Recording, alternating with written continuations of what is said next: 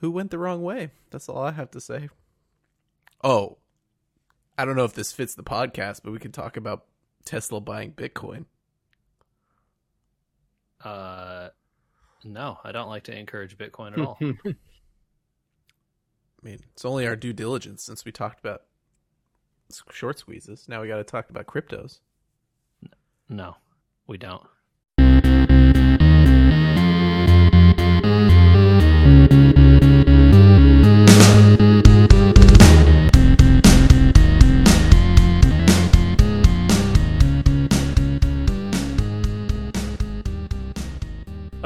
And this is episode 246 of We Were Gamers, a podcast apparently that's about stocks and cryptocurrency now, uh, which I don't like and I'm not happy about. Andrew, explain yourself. Uh, okay, it's you know what? It's actually related to something I do want to talk about. Oh, I mean, My- Andrew is here and Michael Hi. is also Oh, yeah, here. hi. Hi, Michael. Hi. Hi, friends. Okay, now Andrew, explain yourself, please. So, uh, crypto. How do you get crypto if you don't want to pay for it, JJ? Well, you eventually mean, pay for well- it, but Well, hold on. Are we talking about? I mean, you're just calling it crypto. Stop using the slang. We're doing an explainer here. oh, okay.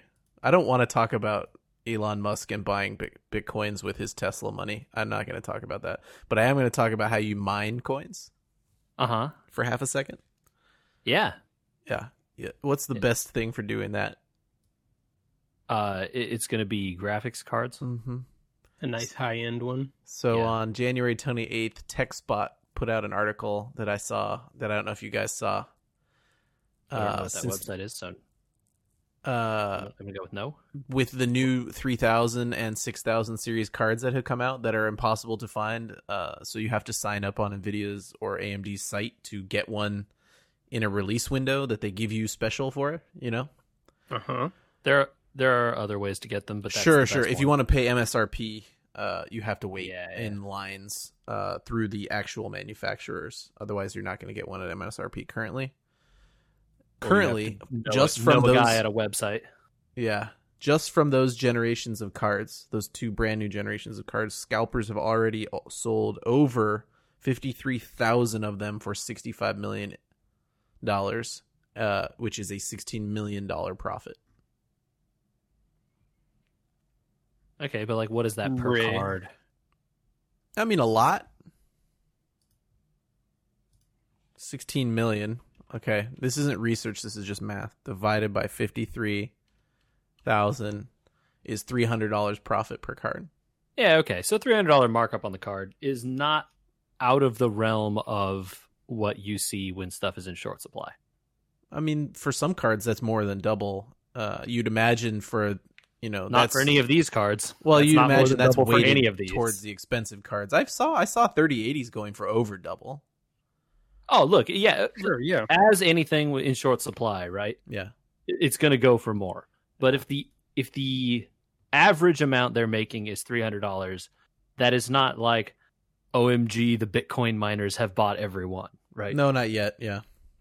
Well, Uh, Bitcoin mining is kind of down. It's really not worth it for any coin other than that either.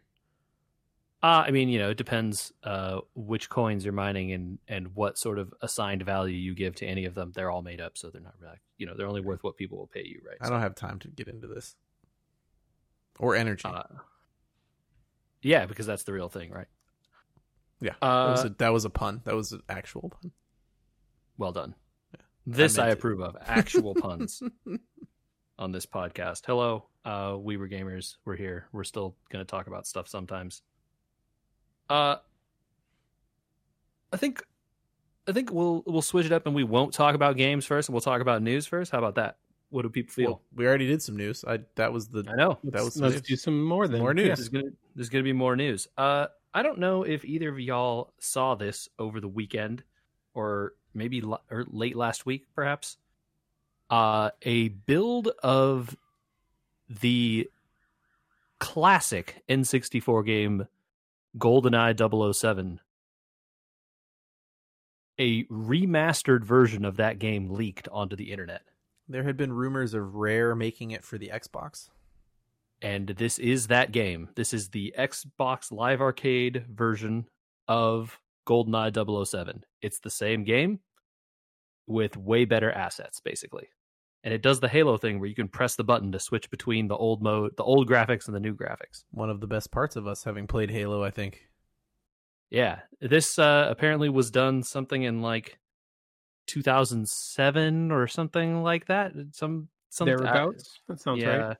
Uh, Ar- Ars Technica has a great story about it, uh, interviewing some of the developers that worked on it at Rare at the time, and how it sort of they basically like worked on it because it was easy and they were in between projects, and they had like eight people max, and they basically did the entire thing before they went and tried to secure the rights. uh, which oops. uh, and yeah, then basically Nintendo uh, turned around and told them, absolutely not will we never allow this game ever in the history of ever to come out on a Microsoft console. Goodbye. And that Oh, was the end of no. the discussion there. Whoa. Come on, Nintendo. Why so So- aggro, Nintendo? I I don't know. This is uh, What are they doing fair- with it? uh nothing, but they're not allowing Microsoft to get it. That's for sure, right? And remember, this was like you know 2007, 2008. I'm sure Nintendo is much more savvy about online things now, right, guys?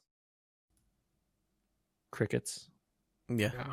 I- no, Yeah, no, the crickets is the right answer. Dang. Uh, so anyway, uh, you know, uh, enterprising individuals can find this, uh, and you can play it on the Xbox emulator on your Windows PC. Uh, and I did that. It's uh, hey, you guys- you guys ever play that GoldenEye game? This is that game. So I busted out it's a great game. I busted out my N64 this past weekend, and you, I was looking through the. I I didn't have as many cartridges left as I thought I did. I might have lent some out because I know there's some missing, and I think GoldenEye is one of the ones that's missing because it's not in there. Uh, Perfect Dark was good though. Yeah, That was and there was an and there was an Xbox port or Xbox 360 port of Perfect Dark. Well, because Rare came- just that did it. that did come out and has been re-released multiple times. Um, but yeah, this is uh, man, it just plays like that game, man. It, floaty like aiming and the whole thing. It's weird using like a standard, you know, controller with two joysticks and and normal buttons and stuff. I wonder what it would be like to go to it now. I haven't played it in so long, and like playing so much uh, Call of Duty Oh. this last month or two, and the like the type aiming is so bad. and like the movement and all that. Uh, did it? Did that game have snap aiming, where if once you let go of the stick, it kind of recentered itself? Uh, so it depends if you're zooming or not. It, there's a lot of auto aim, like auto aim assist. You know, uh, you can turn it off in the options, but uh, you probably want it on because man, it's uh, that's a game where there's a lot of like in the higher difficulties, especially it just spawns dudes like all over the place behind you where you can't see and there's no radar. like, yeah. Uh because I only played like the first couple levels, just like stuff I remembered, you know, from from back in the day. Apparently, the the developers on this Ars Technica story were talking about that they made four player split screen work over the internet. So That's you would just be cool. playing four player split screen. You would be one of the corners. The other three would be other players in your match on the internet, So you could screen peek them. just like in real life. Oh, yeah, what you would do if you had four people at the All right, N64, fine, right? Yeah, They screen are peeking. they are they are replicating the experience, right? That's cool. I thought that was super cool, and apparently people idea. Have gotten that feature in this game to work via some like really complicated stuff involving like XLink Kai and tunneling and VPNs and a bunch of stuff that like it's not worth doing, but it it could have be, it could be done if you were dedicated enough. And that More they say it works. yeah, it's like hey man, it's just like it's like playing this game on an you know it's a little laggier because you know the internet, but that code is in there and it works apparently. Um, which is cool, man. I I just think it's so cool. Why don't they just put that out? What the heck? Do people not like money? Like Nintendo gets a cut of this, don't they? Like I can't believe they're still holding the rights to those games. I mean, Nintendo was the original publisher, so they have the rights to the game, right? And the the Bond people or whatever. I assume the Bond people would just be in for it, right? They're like, money, yeah, sure. Yeah. Yeah, so how not? could how have they not bought Nintendo out of that? Although I guess the uh, well, the Bond people aren't going to buy Nintendo's publishing rights to a video game, right? They don't care about that. They, that okay, isn't it Paramount that makes those movies? They have way more money than Nintendo. Yeah, but they're not. They're they're there to make movies. They're not there to publish video games. Well, they wouldn't make video game tie-ins if they didn't make the studio extra money. Eh, fair. I don't know. Uh, the the only thing I heard brought up in the defense of the the Bond people is that I guess they don't, or they the amorphous they whoever they are, the Bond estate or the movie people or whoever don't like when people show Bond as the old actors, only the oh, current because it's Pierce Bond? Brosnan on there. Yeah, and this is a Pierce Brosnan Bond joint, and so they don't. They would like be asking them to re-release it with now with Daniel Craig or whoever is the next one. Well, yeah, because you'd probably have to relicense those actors at this point too, which is Yeah, of, of course, right? Like in all the you know the other people in that movie. Um, but you would think the people who made the movie would just be like, "Yeah, sure, use our movie. Who cares?" Like, no one, no one else is out there clamoring for that GoldenEye licensing, right? Yeah. Not that it would be, you know, all the other challenges. Not that it would be difficult to up, update the art asset. Yeah, yeah it- the hardest part would be you know the inserting the old art of bad Right, Reds yeah, Daniel like, Craig or whatever. Down, Also, resing the Daniel Craig art. think about i mean think about the amount of work that would then go into this overall and the market for this game i i almost would rather personally go find if not who i lent that cartridge to 20 years ago or whatever uh just go buy one off ebay for 20 bucks than worry Yeah. about like how much it's going to cost me to get an hd remaster of goldeneye play it for 20 minutes and be like man the shooting in this sucks I mean, the the level of work that was done to this is like a twenty dollar game. Like, there's no way this this game as it is, if it had come out right on Xbox 360 back in the day, they could not have charged sixty dollars for this. People would have like, no, no way, right? This this was like a twenty dollar, thirty dollar indie game. yeah digital release only Yeah, exactly. And you know, from that perspective, like, yeah, twenty bucks. That's probably how much those N sixty four carts go on eBay these days, right? I don't know. I actually have no idea. I think the real popular ones are like in the 20 to 25 range, and you can find a lot for like six bucks. Even the popular ones that were made a lot of, like Donkey Kong Country 60 Mhm. or Donkey Kong 64. Uh, God, you know that's bad that's a good game, but like there's a bazillion of Mm. them, and so you can get them for Uh-oh. eight Sounds bucks. like we have Andrew, a, a Andrew. difference of opinion there. Andrew, have you played Donkey Kong sixty four? Do Yeah, you think that's a good game? I think it's good enough for the Nintendo 64. I mean, okay, I, I guess if the bar is like good enough, Yeah, it's not a good game though. It's a terrible game. I I enjoyed it yeah. playing it back when. I As a don't think I have. I don't think I have tried playing it since then though. It- but It does it not. would hold up. Man, I was gonna say like like so many other things from that era. let me let me point this out to a lot of people that are our age that are listening to this because this is what it is, right? We're in the hangout zone of the people this age, the we were gamers. Mm-hmm. Do yourself a favor. Find one of your younger siblings and or the next generation of children that are likely around you. Hand them a controller and try to get them to play Super Mario Brothers. And watch how long they're interested in it and how far they get in the first level. That Sure, game Mar- is also hard and kind of bad. Oh, you talking about Mario One specifically? Yeah. Mario One is hard, and like, yeah, it is. So like Donkey Kong 64 and a lot of these games, they work. They were fun at the time. I'm going to give them a pass. Okay. Is it is it Spyro reignited quality good? No. I mean like Well, I mean, you know, yeah, it's not as good as the remaster of Spyro. Yeah. Sure. You want to compare it to the original Spyro? The original Spyro, Just is like- modern Call of Duty par. is probably the best feeling shooter uh, compared to GoldenEye, you know, like I'd still enjoy playing it. And my. There point being my point being uh the N64 market is just run by availability and not so much by popularity. So like there's a good amount of GoldenEye cartridges out there. They're only about 20 bucks. okay, uh, you know, if you want to get a fully in original box Majora's Mask with uh uncracked original strategy guide, you're probably looking at 200. But you know what I mean? Like that's Probably more than 200 these days, but yes, that's Yeah. yeah.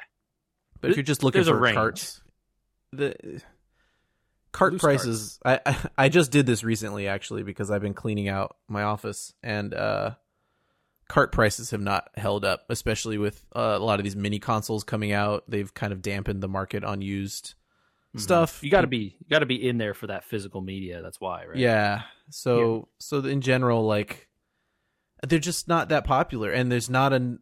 We are the age group of people that care.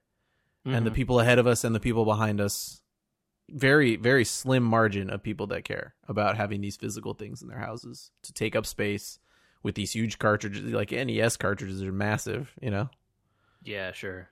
um so you know it's a tough market for those things to be worth tons of money anymore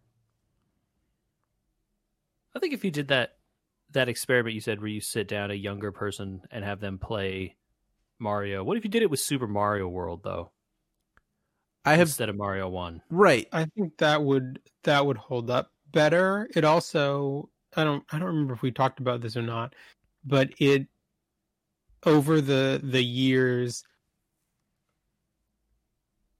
what it means to be a hard game has changed a lot. And I think you see that like even even going from Super Mario Brothers to Super Mario World, what do you, you, get i mean the the way that games used to be difficult just sort of like difficulty for difficulty's sake is something that doesn't really exist as much anymore in in more modern games. Um like games that were just nes games that were just brutally hard was that a Um, limitation of coding or were they all intended to be brutally hard i'm not entirely sure i know the answer I I think they the idea back then was uh, uh, well uh, they didn't have to program them so that you only had three lives and you go back to the beginning after it, right?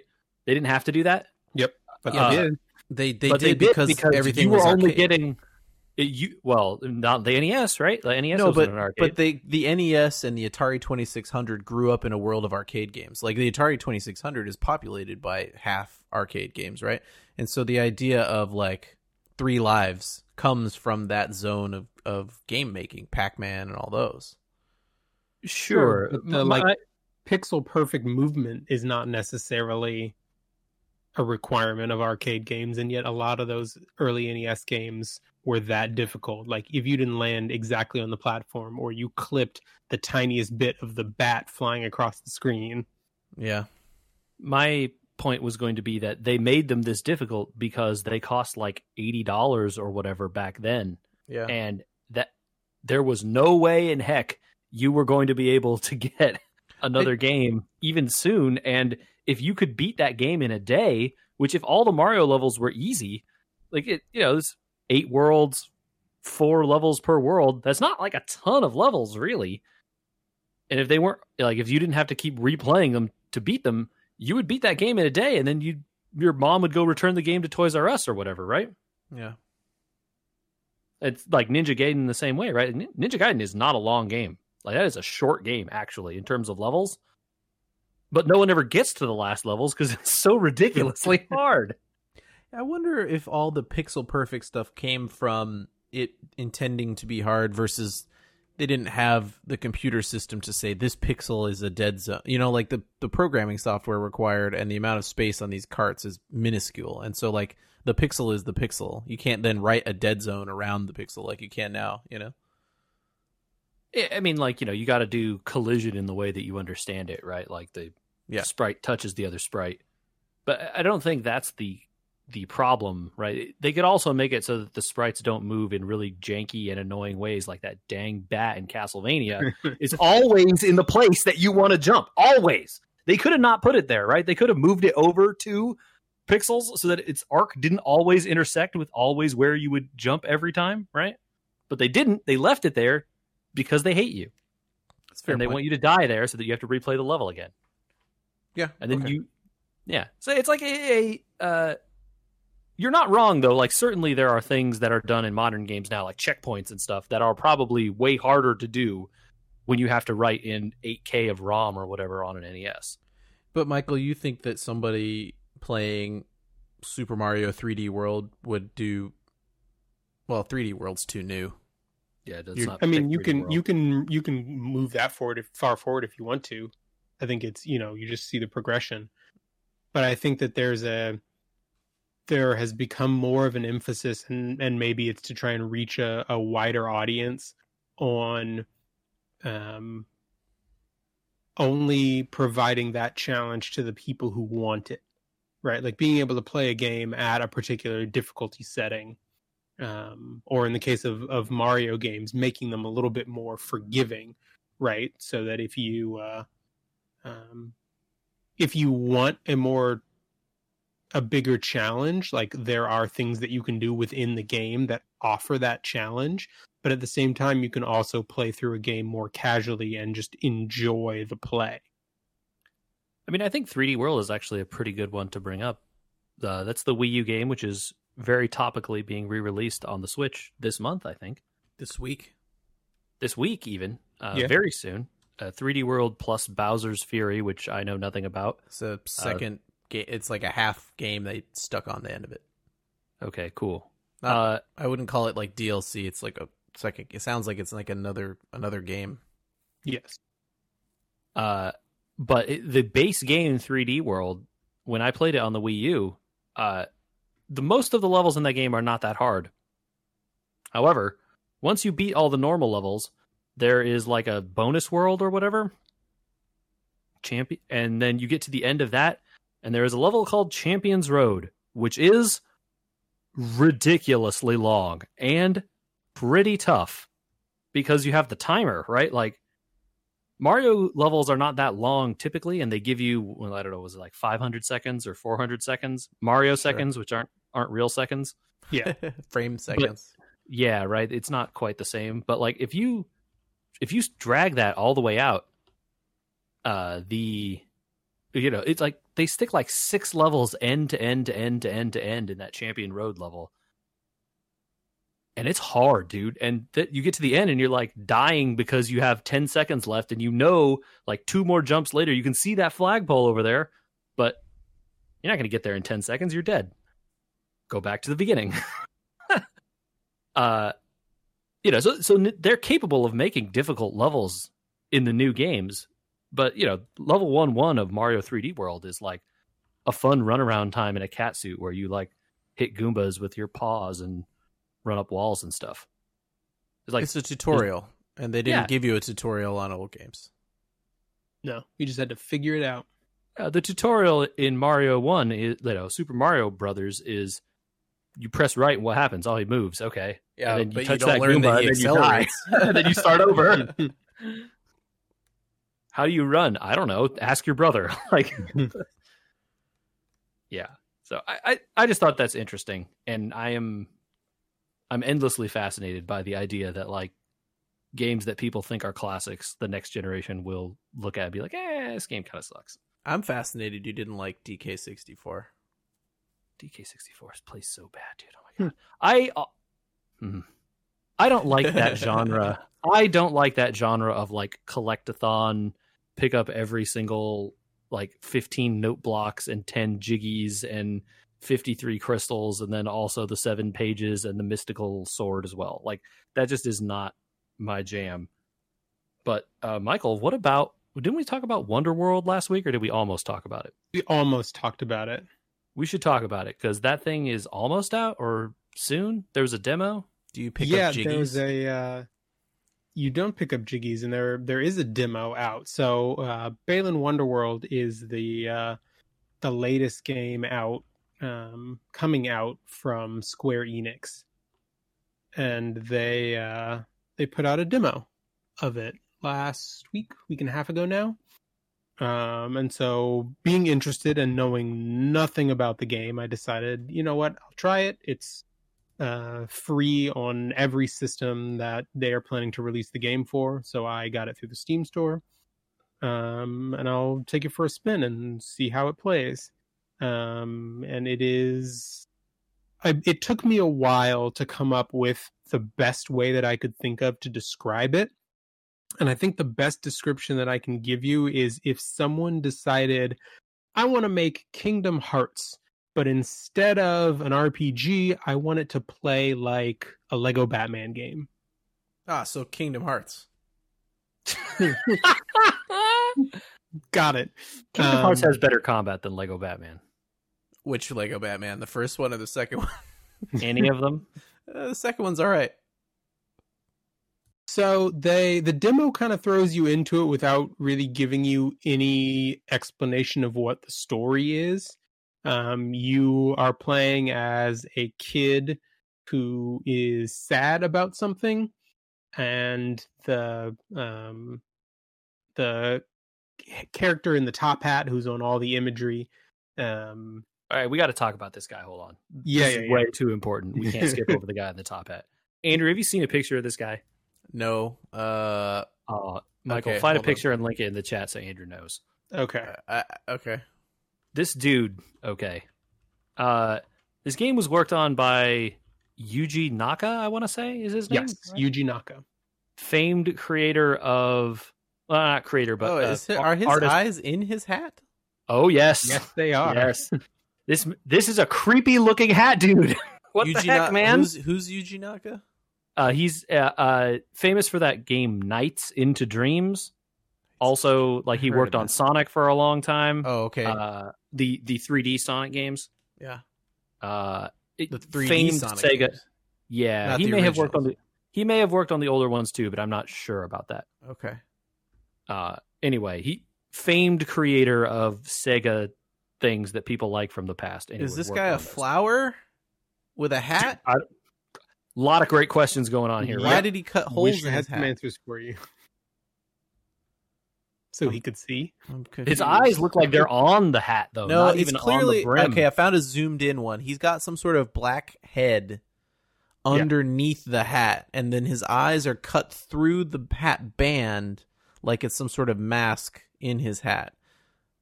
But his mouth and nose are missing. But he has arm. It looks like maybe he's some sort of plant. But he has arms and legs. This is very confusing. Yeah, I I am sorry. I actually do want to know kind of what this game is about, but I really can't get over looking. Every time I see this guy, I just get like a general unsettled vibe. Oh, I didn't see a whole body shot. His legs are twice as long as the rest of him. Yes, And he's wearing like disco shoes. Uh, he's dressed like a carnival barker, Yes. but is like all in white. It's like Saturday Night Fever at the circus. Yeah, there you go. That's, That's, what a I good was just one. about to say. Yep. Yeah. Wow. What is this game about? Uh, I wish I knew. okay, Michael. great. Oh, all right. So Well, you get you get like I said, they throw you in without really giving you much in the way of story. Um, you get invited into um, or uh, not invited, but you you find your way into um, a kind of mysterious building that has Balan Wonderworld over the top of it, um, and you meet this guy who basically sits you down and starts his show and invites you on a journey to find what he says is the missing piece of your heart. So cue cue Kingdom Hearts right off the bat. Um, so he takes you to this central hub area, uh, and in the demo, there's there's only one world to start with. So you you run off to the new world, um, and it's like a hub level kind of thing, or it's just like a yeah. So there's there's one like central glass grassy plain, um, and it has kind of dioramas for each of the worlds around you, and there's only one of them there to start with. So you run towards that one, and it takes you into the first level, and there are uh, crystals for you to collect uh, on your way, and you just you're just sort of following the the path. It's it's relatively linear um, towards the end of the level, so um, fair bit of jumping, not a ton of enemies, mostly just platforming. Um, but the reason why I compared it to Lego Batman is that to reach different areas, you change outfits and you collect the outfits as you play through the levels. Oh, that's very Lego game. Yep. So the first one you come across is uh, like a wolf costume, and the wolf costume lets you um, do a spin attack that shoots out a tornado. and you can use the tornado to attack enemies, to break blocks, etc., etc. And so as you progress, there are more and more costumes for you to collect um, and use in different combinations to reach different areas. So there's like a plant costume which lets you stretch uh, to twice your normal height. Um, there's a costume that lets you lock onto either enemies or floating objects and grapple yourself towards them so you can reach distant platforms or higher platforms. Um, I think I found six maybe in the first couple of worlds, six different outfits, uh, each with their own, um, you know, abilities and drawbacks. Like some of them, you you have a powered up attack, but you can't jump anymore. Mm. Did you have to do the retread? Oh, I got the new suit, and now I know that if I go back to that other level, I can open that thing that wasn't openable. yes, Yeah. yeah. So there's Mhm. definitely Like- some of that. Full on Lego game. Yes. Uh, you can't change through all the costumes on the fly. Oh, you can only Um, bring a certain amount each level. You can only carry three of them at a time. Ah, but and I, I so I didn't know this until after the fact reading through it. But you can change the three that you're carrying at checkpoints. So there are checkpoints throughout each level, and if you're standing on a checkpoint, you can like duck into a dressing room and re-outfit your character. that's cool. That's nicer than the Lego games that don't let you change your your characters you bring until usually after you beat the game, right? Yeah. Um, Kinda, but yeah. yeah. so the the each one of these worlds has been infected by a weird shadow dude who has shadow minions who you have to beat. Um, if this is sounding like more like Kingdom, Hearts, Hearts. Yeah. yeah, Mm-hmm. yeah. Um, How many zippers does your character have? um, maybe just the one normal one. Mm, okay, not a Kingdom Hearts game then. it's not enough zippers. Yeah. Um, but the I think probably the weirdest thing about it was just how little they actually explain in the demo. They sort of throw you into it without any backstory. There are these um strange kind of like fluffy bunny creatures that follow you around. Uh if you remember the um what are they called? Um Rabites from Oh, rabbits. No, no, no, no, I no, think no. he was no. going to say Secret of Mana. Secret of Mana. Oh, The yellow, the yellow bunny-looking enemies. man, I was getting all excited for rabbits. No, They're just, they're just like they're just like circles with floppy ears, right? basically. it's and that's- basically so a rabbit. exactly what- Sure, then. Not wrong. um they they follow you around and it's it's not explained but in between levels you can feed them the crystals that you collect to grant them abilities that help you so they're they're color coded into one of several different colors and one of the colors will attack enemies for you one of the colors will point the way towards secret areas um but they don't tell you any of this cool. How do they expect you to know this? That's a very good question. I mean, the, the I wonder if- you can fe- the you can feed them the crystals part is explained to you between levels, but the why of it and what it gets you is not at all. Huh. I wonder if that's like a this is the demo. We don't have time to explain everything, kids. Just like we'll figure it out. You'll learn over time when you actually play the game. I I. I, kind of got that sense. At least that's what I I really hope because otherwise it's going to be real disorienting. yeah. Jeez. I want that to be. The idea of it sounds cool. I just don't. It's so weird looking. I can't get over it. And there's I'm There's a lot of at a dancing, too. suspended hamburger here and on this screen. It looks like a hamburger.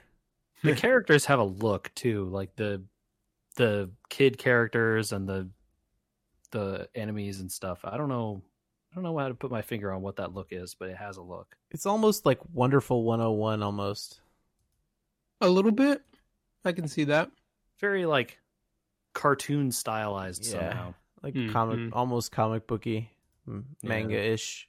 Oh, it's like Akira Toriyama adjacent. yeah definitely like not Sure. akira toriyama but like this guy likes akira toriyama Yeah, it's not You like know? not it's not like knockoff. It's like I was inspired, by Inspired him. by. Yeah. yeah totally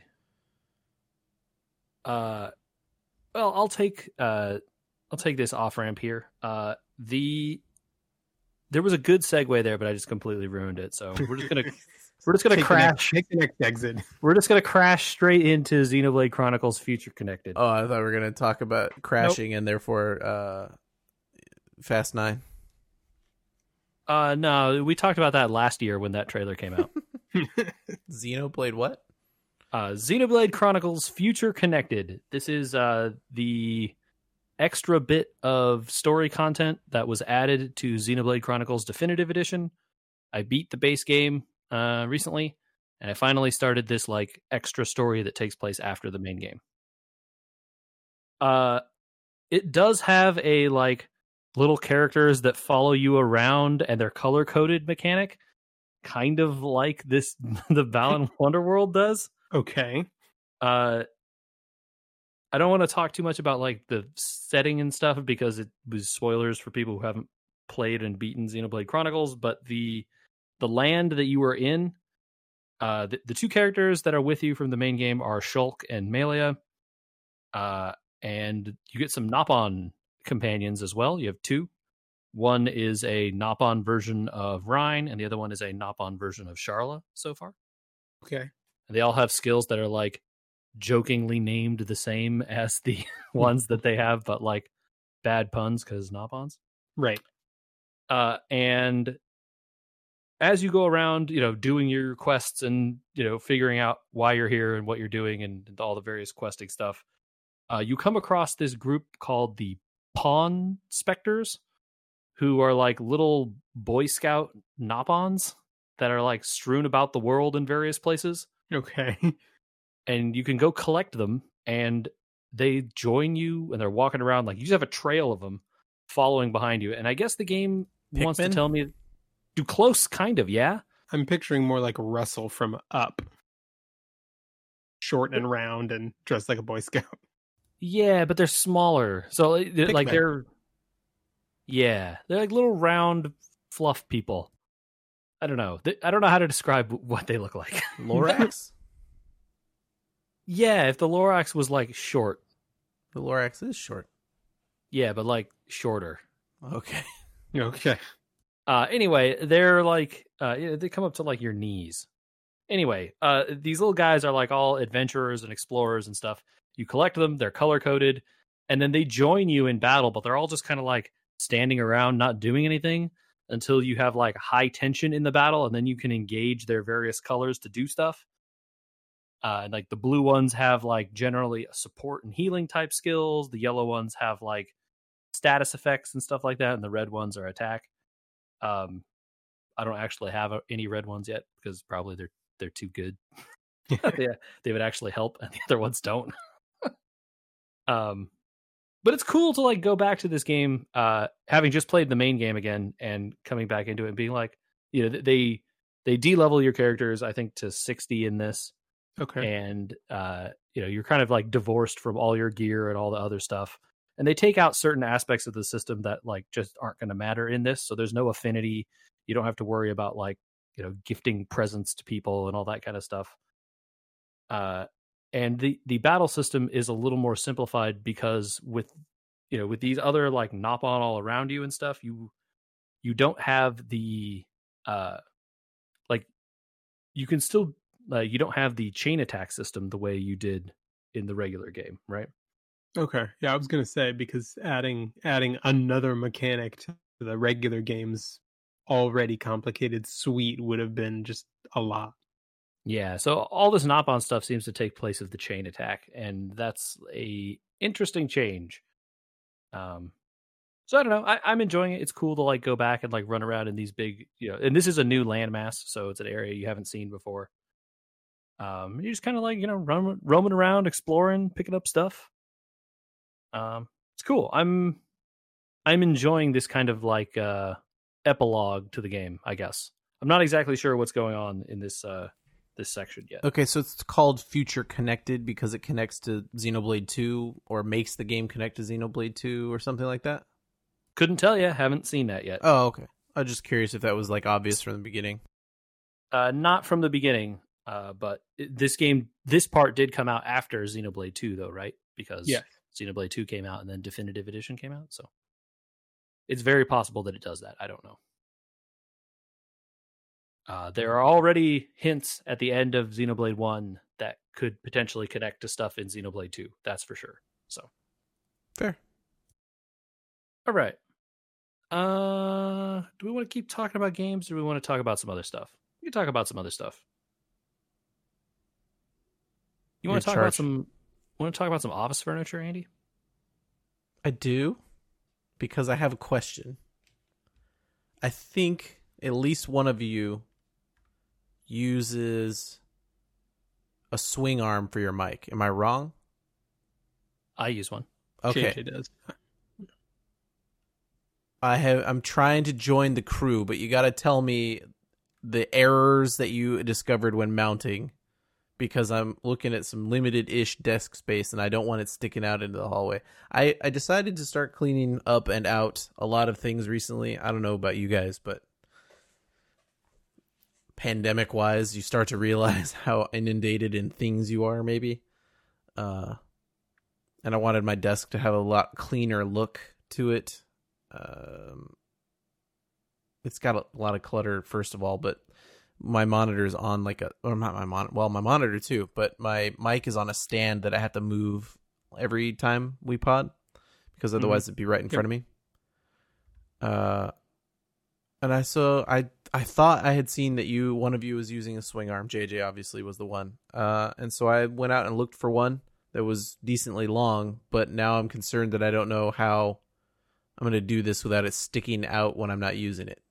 Thoughts? So okay, so the one I have, uh, just has like a straight up like vice grip Yeah. that like clamps onto the side. mm-hmm. It's like dead simple, right? There's some padding on there. It just clamps onto the side there. That's it. And when I am not using it, right when I am using it, the cord is kind of like dangling right here over the keyboard and over the back of the the desk, so it's not ideal. But when I'm not using it, right, I unplug the cord. I leave the cord next to the back of my keyboard, so it's there, but you can't see it directly. Uh, and the arm is like a I don't know how to describe it except like you know those like old desk lamps. Yeah, yeah. I, I used It to has- have like a, um, you know, back when we used to play Warhammer, uh, I had one of those lamps that had a magnifying glass in it. Yeah, it's Yeah. probably just like this. And there's a there's you know it, it twists uh, on its base, and then there's a a bend in the middle, right? And then you Right. can adjust the the very end part of it where the microphone or the magnifying glass or whatever. So I used to attach? mount that above me on a separate. I had a separate shelf on my desk, and I'd mount that above me so it wouldn't be in the way when it was in, in use. So when you use it, it is in the way, right? Like when the microphone is out, it's in your way. Like th- this microphone is in my face. This arm is on the side of me. Like I could type on my keyboard, no problem. Yeah. But like if I wanted to reach out and touch my monitor, I would hit the arm, right? Ah, Uh, but when it's not in use, it just folds down and turns sideways, and it's just parallel with my desk. I don't even see it; it's not there. The microphone just sits right there, connected to it, and it's not even not in my way. I don't even see it. It's barely. this is what I'm working nothing. towards. This this is what I'm working towards. Yep, for sure. You do want to, though. I mean, like it will stick out a little bit on the edge, right, of the desk. So if you're Mhm. like really close on a walking way or whatever, the area where the clamp clamps on, you know, is gonna is gonna be the farthest out thing. So you know, be cognizant of that. Maybe put it on the other side of the desk.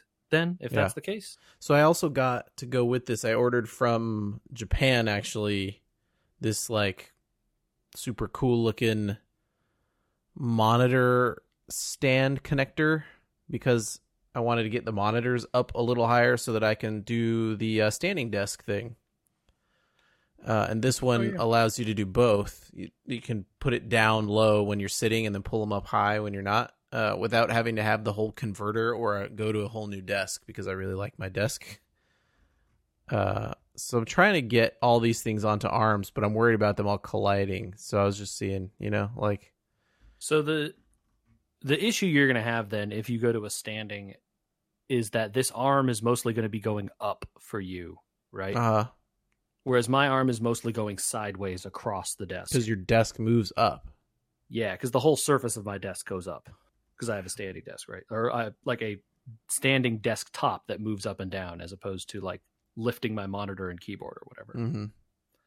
Uh, the other thing you will know if you do a standing desk, right, is the lifting the monitors is all well and good, but what do you about your keyboard? Uh huh. Uh, unless you're going to put your keyboard up on a big box or something, like you're going to be like reaching way down to the desktop where your keyboard is. So you need a way to like elevate all of that at once. yeah, I have a little uh, tray thing. Okay. Yeah, and then it just becomes about like having that whole thing be as easy to lift up and down as possible so that you just do it more as opposed to getting be like, ah, this is too much work to set up, right? Yeah right. Yeah. It it is not so bad. I don't think the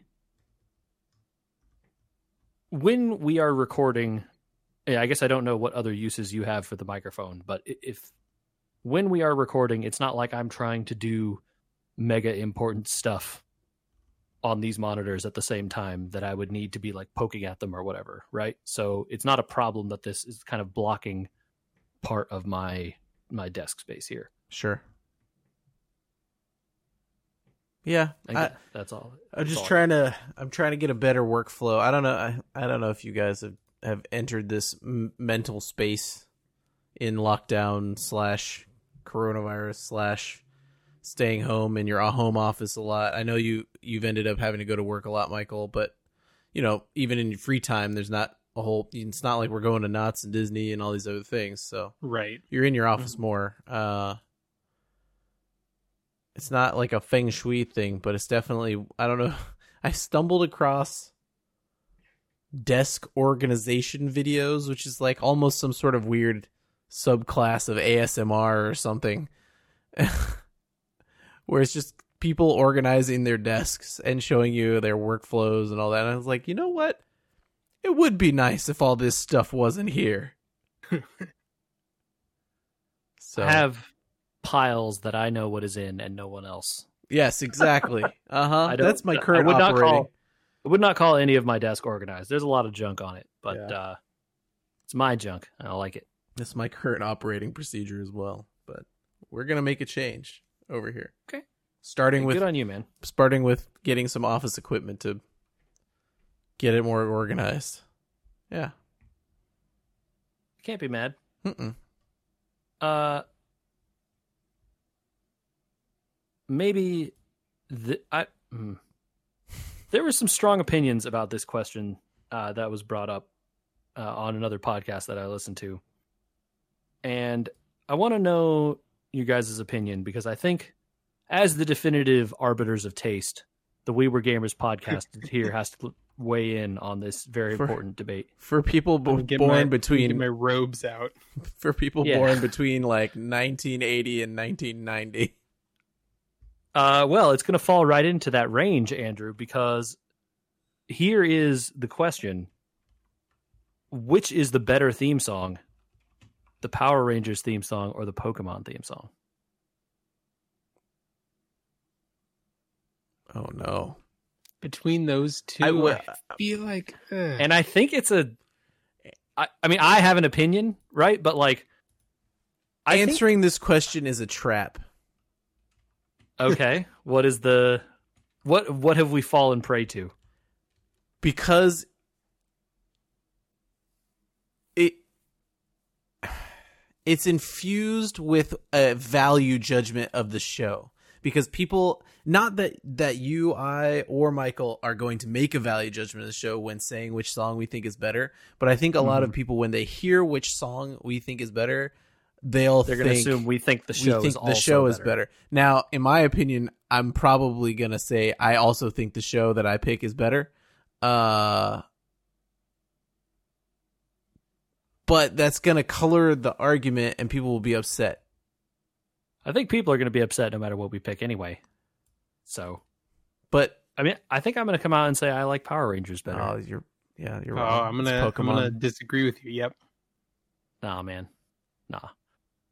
I like I all, I love wanting to be the very best, like no one ever was. It's great, Yeah, but Power Rangers has that shredding guitar, dude.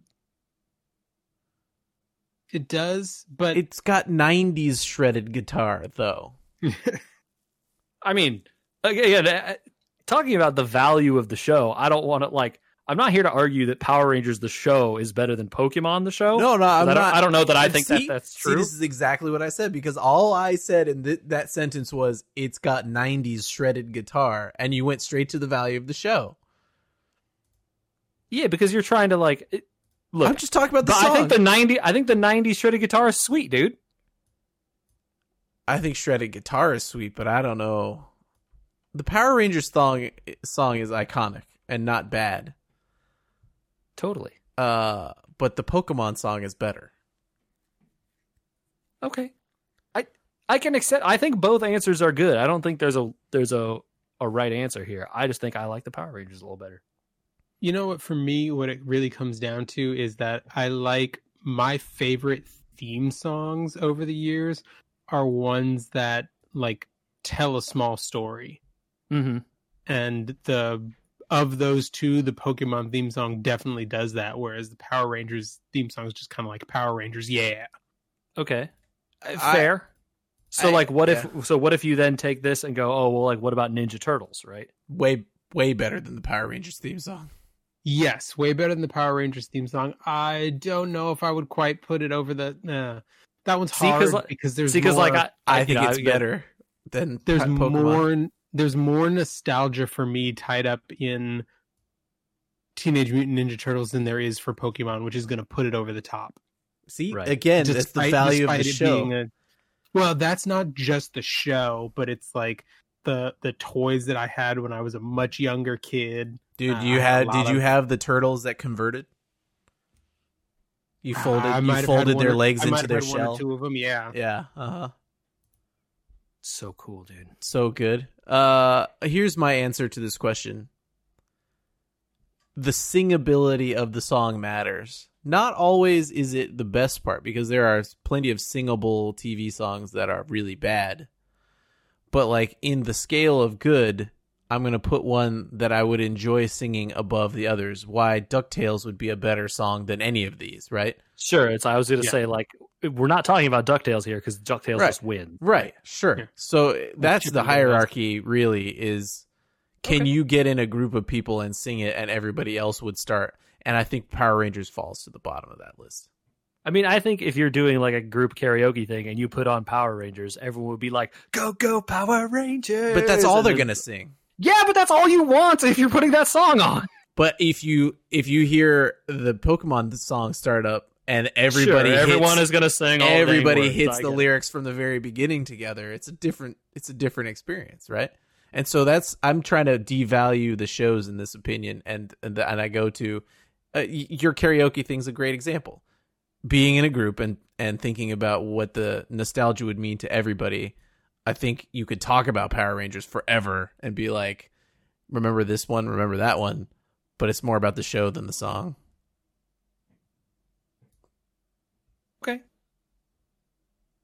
I Deep, accept that judgment. deep thoughts. Pokemon one two to one. With it being trumped by Ninja Turtles and then over trumped by Ducktales. Yeah, I mean, I think.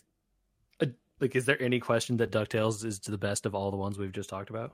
I N- don't Not think even is, right. I mean, I don't think it's DuckTales is, close. is near the top on just about any list. Right. Yeah. So good, man. Oh. All right. Uh I wanted to like do a few quick hits here at the end. Uh Andrew, I know we talked about some anime recently. Oh yeah, One Punch Man. Yeah. Uh I didn't watch more of that. Um I also didn't watch more of Iron Blooded Orphans season 2 like I said I was going to you're do. leaving me hanging, hanging, and it's okay. I It's- accept that I may have gone down an anime path that you can't follow. Instead, I decided to watch the original Mobile Suit Gundam. Dude, Why did I do that? that first season is a tough watch. I'm on like episode 4. It's all right. It gets It's better. very it's very like slow. yeah, it gets better. Like, when does she? Well, first you have to realize it's a she. I don't know if I'm hitting spoilers. I don't know if you remember the show at all. The original? Yeah, isn't that the original or is that the second series where it's the two pilots. Might be remembering So- the second series. You might be because the first series so far, the only pilot is Amuro and his like his big white Gundam. Hmm. I mean, maybe another pilot shows up later, and I'm not that far in. I'm only on like episode four. Mm-hmm. The girl Okay, I'm so remembering far the like, second. his- I'm remembering the second series off the top of my head. Yeah. Yeah. Uh, there's a guy who looks sure a lot like what's his name, Peacecraft from Gundam Wing, though. I will say the bad guy who literally wears a mask and has yellow hair. Oh, Zechs looks- Maki or whatever. Yeah, whatever that guy's name is in Wing. There's a dude who's named Lieutenant Char, who is literally just like the same dude. it like looks red outfit, the whole like military uniform. It's like the same guy. Uh He's in except he's in a Zaku, so he's cooler, I guess, because Zaku's are cool. no, That's I'm all I got. totally okay. Okay. Mm-mm. I'm not gonna talk about it anymore because I don't think I'm actually remembering the second one. I think it's the first one. Okay, it is what it is, man. Yeah. Spoilers for a 50 year old TV show, I guess. It's Let like not a me- big deal. Uh, let me tell you, things are gonna get weird Mm-hmm. towards the end of that. Uh, I've heard, and that's actually kind of wa- why I want to watch it. I heard that there's some like some interesting stuff. So Yeah, things get weird. Uh, I don't know if it's good, but it's good that you're watching it. Let's say, as a Yeah. fan, as a fan of later Gundam, you should watch young, young, older Gundam. that is why I, that is actually why I'm doing this. Right? I think I have. It's like you know what? I like Gundam stuff. I have a RX 78 2 mug from Japan that I bought at a Gundam store. I should probably watch the original Gundam, right? yeah, Feels like something I should. It's not even that many episodes, and they're like you know twenty minutes or whatever because thirty minute TV shows, right? I'm gonna give you a hot take right here. The RX 78 2 is like one of the best looking Gundams. Hundred percent. There's a reason I bought that mug and not other ones. I didn't buy the one from Gundam Seed or Gundam Double O or any of the other ones. Like I bought that one because that one's sweet, It's just so good looking. It's so crisp and clean. You get what it is. iconic. It's iconic, man. Yeah. Well, good on you for Yeah, for pulling that out. Uh, you know, if you happen to get back to Iron Blooded Orphans, I would rank that. Ah, it's tough heard though. so so many good things about that show, and I really liked epi- season one. I just I I watched like one episode to season two, and then I completely fell off. It's not because I didn't like it, just like I did other things. It's just it goes so different than season one. It's it immediately is different when they're stuck on Earth and you have to like catch up on who some of these people are that you don't remember and all that Mhm. kind of thing. And there's a bunch of new characters, but man, it gets cool by the end. I want to see it through because I liked it. Right? I, I don't- are they making more of that show? No, uh, mm, no, right? Spoiler: I No, Think so. Okay. they will not be making more of Iron Blooded Orphans. I mean, you could just say no. Okay, cool. uh, all right. Uh, getting pretty close to the end here. Got any other quick hits? Anything you want? yeah, I have to uh, apologize say, to Michael. Uh oh. What about? We had a discussion on this podcast about donuts. We've had many. Yeah. One time I I think I scathed you about a cinnamon roll Okay. not not being a donut. And I stand by the fact that what most people think is a cinnamon roll is not a donut. It's pastry. I'm really interested to hear. Um, yeah, I want to know the where this is going. The donut shop down the street from me does a cinnamon roll in a puffy donut. So it looks like a cinnamon roll, but it's with the airy fried donut batter. So it's like the spongy dough Yeah. of a donut. And that cinnamon roll is a donut and it's wonderful. That sounds delicious. And so I apologize to the people who, when they said cinnamon roll donut, meant that type of donut and not an actual cinnamon roll. Okay. I didn't want to try it. I looked at it and I said, "That's a cinnamon roll," it's pastry. I wanted a donut, but it looked glazed, and then I bit into it, and it was airy and puffy and tasted like a cinnamon roll, but at the same time, it tasted like a donut. Yeah, those are the best kind. Yeah. And I didn't know that existed, and my life has now changed. I may be switching between that and apple fritters.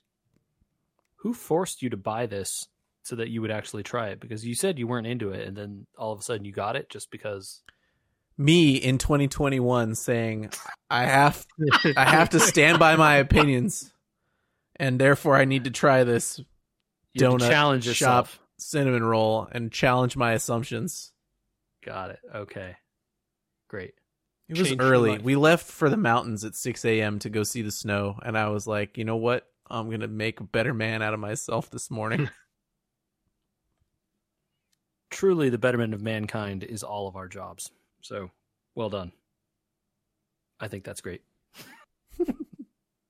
I don't have a donut shop near me that I like. and I wish uh, I did now because it's making me hungry. You know, for the lack of some foods in Orange County, uh, donuts are plentiful and good here. There is no shortage. I could go for a sidecar right now, which sounds like a drink, but is a donut shop. I mean, it's also a drink. Uh, I'm an old fashioned glazed person. Yeah, I think chocolate glazed for me. Like, but Also that's that's the puffy one, not the cake. Either one, I like them both. Oh, okay. Yeah, I mean, I, I'll take it. You know, I've been way. leaning into the blueberry cake glaze le- recently. Mm. It I like surprises the cake me. ones. It's good. I'm not against it. I'm I'm for the cake ones, man. Some people not into them. I'm into them. I'm getting really hungry at the end of this episode. All right. Well, I think we're getting close to the end here. Uh, there's more coming next week on the horizon, but we're not there yet. Oh, I see what you did there. So maybe, folks, if you have questions and you want the, us to answer them, we'll batch them all up and talk about them. Where could they send that stuff? Uh, well, if you really want to send them in, I would title them DK64 is a good game, and here's why. And then I'll show them all to JJ before he can read them at podcast at we were gamers.com. We were gamers everywhere on the internet. You could tweet that same thing at us. I think there's enough characters that you could then finish that statement. Hmm. I'll make him read them. It's doubtful you could get a good argument in in the amount of characters left. But I challenge everyone. Try it. DK64 good game equals and then you've got a lot of characters to work with. You get 280 characters. You could type is, use some proper grammar here. Come on. Okay. Well, they have to fit at we were gamers in there too. Because our Uh, I think DMs are That- not those open. don't count towards your character limit anymore. Yeah, tw- Oh. Twitter finally fixed that dumb thing. You can see I'm so hip on the rules. We, the social media mavens. So yeah, our our giant media company that we've built here. Yeah, yeah. Don't worry, our SEO will catch all this stuff, guys. Please send it our way. Yo, there's a YouTube. It's got carbon scoring on it, which uh, is going to be back in February. We took a month off because uh, two of the three of us have kids, and it's just hard to recover from the holidays and do this type of stuff and jobs. Uh, so that's coming back this month with a special episode. It's going to be weird, but stick with us for that. Uh, there's all sorts of stuff on there on the YouTube. Yeah. All right.